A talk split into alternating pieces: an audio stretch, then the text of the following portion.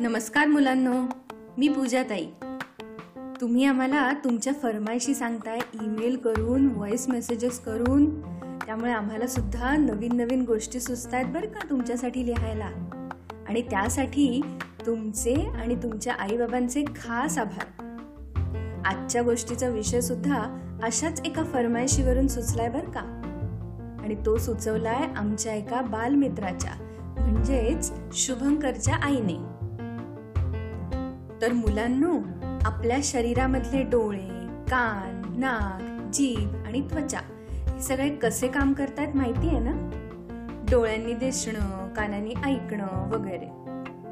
त्यातली जीभ असते ना ती आपल्याला आपण जे खातो ते गोड आहे की तिखट आवडती भाजी आहे की नावडती असं सगळं सांगते.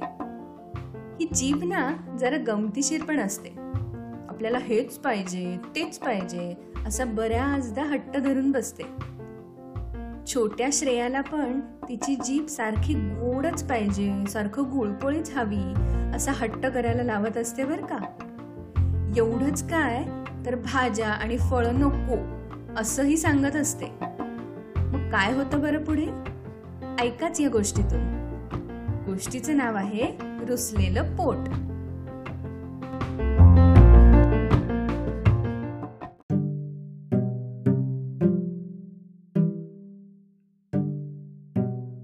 श्रेया म्हणून एक गुणी मुलगी असते.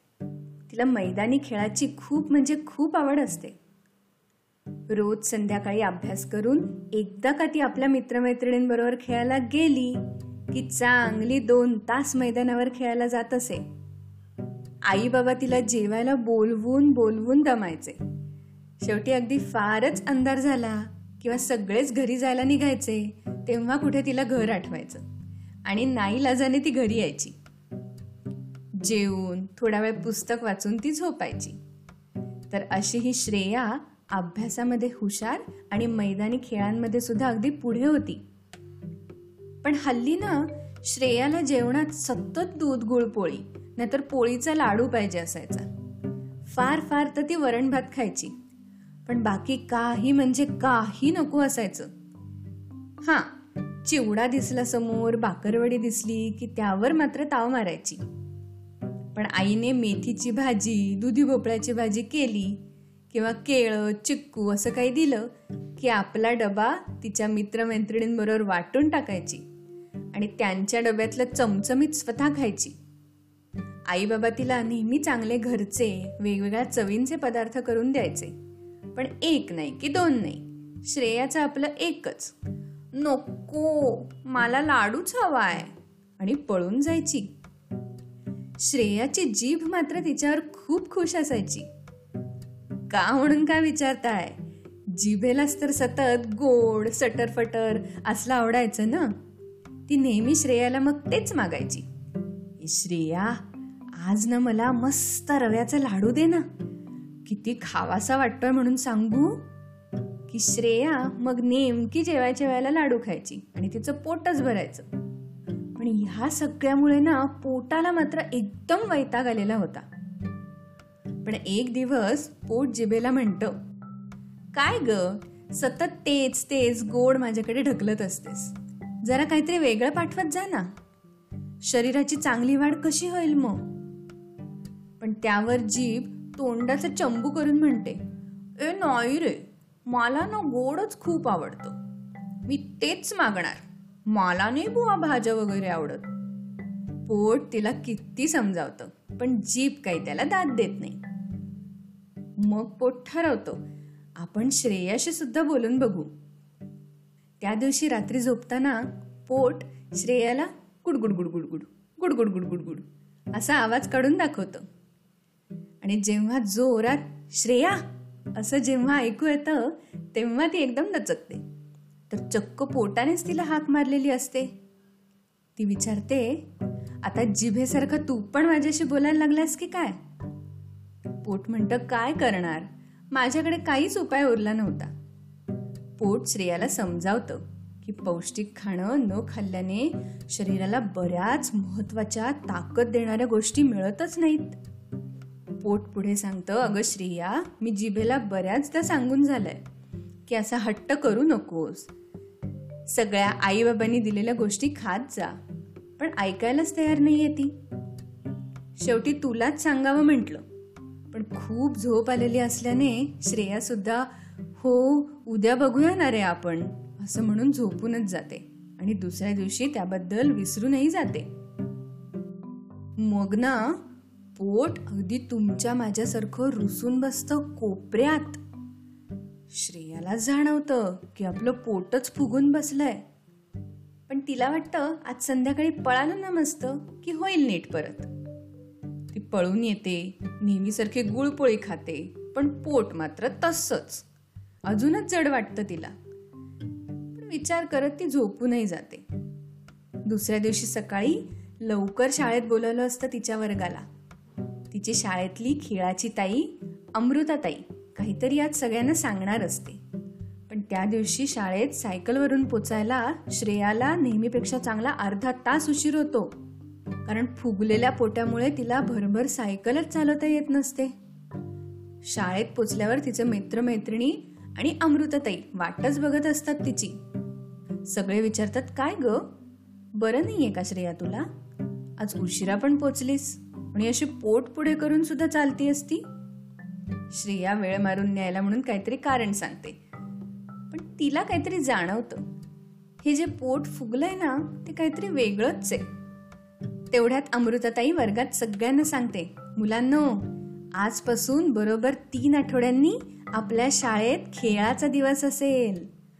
पळणे कबड्डी खो खो थ्रोबॉल अशा वेगवेगळ्या स्पर्धा होतील त्या दिवशी. त्याची तयारी आपल्याला आजपासूनच करायची आहे. खूप मज्जा असणार आहे. सगळी मुलं हुर्रे! म्हणून ओरडतात. श्रेयाला तर प्रचंड आनंद होतो कारण पळणे हा तिचा खूपच आवडता प्रकार होता. आणि त्यात स्पर्धा म्हटल्यावर ती थोडी मागे हटणार होती. तिच्या मनात येतं मी भाग घेणार आणि पहिलं बक्षीस पटकवणार. थोड्या वेळाने सगळे मैदानात जातात. आणि कोण कोण कशात भाग घेणार हे ठरवल्यावर ताई सगळ्यांनाच मैदानाला चार पाच फेऱ्या मारून यायला सांगते आणि मग आपापला सराव सुरू होणार असतो. श्रेया पोटाचं रुसणं फुगून बसणं विसरून पळायला लागते. पण कसचं काय? तिला कुठलं पळायला येत आहे हश्श हुश्श करत तिचा आपला पुढे जाण्याचा पळायचा प्रयत्न चालू असतो. खूपच दम लागतो. पाय जड होतात. आणि कशी तरी ती एक फेरी पूर्ण करते. अमृतताई हे सगळं बघत असते. तरी ती श्रेयाला पळायच्या सरावाला बोलवते. सगळे रेषेच्या आत उभे असतात आणि साडे माडे तीन म्हणलं की जोरात पळायला सुरुवात करायची असते. ते म्हटल्यावर सगळ्यांबरोबर श्रेया पण पळायला सुरुवात करते. पण इथे सुद्धा तीच अवस्था. ती एवढी दमते की नेहमी पहिली दुसरी येणारी श्रेया सगळ्यात मागे राहते. सगळ्यांसाठी हा आश्चर्याचा धक्काच असतो. हे असं कसं झालं बरं? श्रेया तर रडायलाच लागते. अमृताताई तिला मैदानात असलेल्या मोठ्या झाडाखाली घेऊन जाते तिला शांत करायला. ती श्रेयाला म्हणते श्रेया हे घे आणि आधी पाणी पी आणि डोळे पुस बरं. तुला वाईट वाटतंय ना की तू नेहमीसारखं जोरात पळू शकली नाहीस ते? श्रेया म्हणते हो ग ताई मला कळतच नाहीये मी एवढी दमले कशी मागे राहिले कशी. आणि त्यातून माझं हे पोट फुगून बसलंय माझ्यावर रुसून बसलंय. अमृताताई श्रेयाला म्हणते श्रेया तुला जोरात पळण्यासाठी तुझ्या शरीराची आधी योग्य काळजी घ्यावी लागणार आहे. त्यासाठी तुला ताजी फळं सगळ्या भाज्या पालेभाज्या खायला सुरुवात करावी लागणार आहे. एकदा का तू हे सगळं खायला सुरुवात केलीस की माझी पक्की खात्री आहे तू खूप छान पळायला लागशील. अगदी पहिल्यासारखी. मग एखाद्या वेळेस तुला बक्षीसही मिळेल बरं का? श्रेयाचा चेहरा लगेच खुलतो. ती विचारते खरंच? असं होईल का ग अमृता ताई ताई म्हणते नक्कीच श्रेया. त्या दिवशी घरी गेल्यावर श्रेया हातपाय धुवून आधी आईला फळं खायला मागते. तिची आई तर खुशच होते.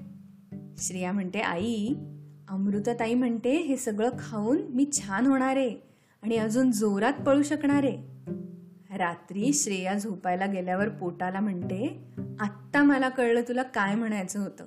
आता असं रुसून बसू नकोस ना रे. उलट मला तुझी मदत लागणार. आहे स्पर्धेत जोरात पळता यावं म्हणून. पोट खुदकन असतं आणि त्याचा रुसवा कुठल्या कुठे पळून जातो. ते पण तिच्या मदतीला जातं आणि उत्साहाने कामाला लागतं. आता श्रेया रोज अगदी सगळ्या चवीच्या भाज्या फळं खायला लागते. हळूहळू तिच्या पळण्यात तिलाच फरक दिसायला लागतो. आणि आता तिला दम पण लागत नसतो. खेळाचा दिवस येतो तेव्हा श्रेयाला खूपच प्रसन्न आणि हलकं वाटत असतं. जेव्हा स्पर्धा चालू होते ना तेव्हा ती एवढी छान पळते की तिला दुसरा नंबर मिळतो. आणि त्याबरोबर एक छानसं बक्षीस सुद्धा. तिचे आई बाबा तर खुश होतातच पण सगळ्यात जास्ती आनंद झालेला असतो अमृता ताईला. श्रेया ताईला अगदी आनंदाने मिठीच मारते. आणि सगळ्या भाज्या फळं नेहमीच खात राहण्याविषयी तिच्या जिभेला सुद्धा सांगते. कारण तिला आता याचं महत्त्व पटलेलं असतं. श्रेयाचं पोट सुद्धा आता नेहमीच खुश राहतं. जिभेचा असतो रोजचा चटपटीत खाण्याचा हट्ट पण हिरव्या पालेभाज्या आणि फळांनीच तर शरीर बनतं घट्ट. तर मित्रांनो तुम्ही पण अशा सगळ्या भाज्या खाणार ना आजपासून? आम्हाला नक्की कळवा. Bye bye.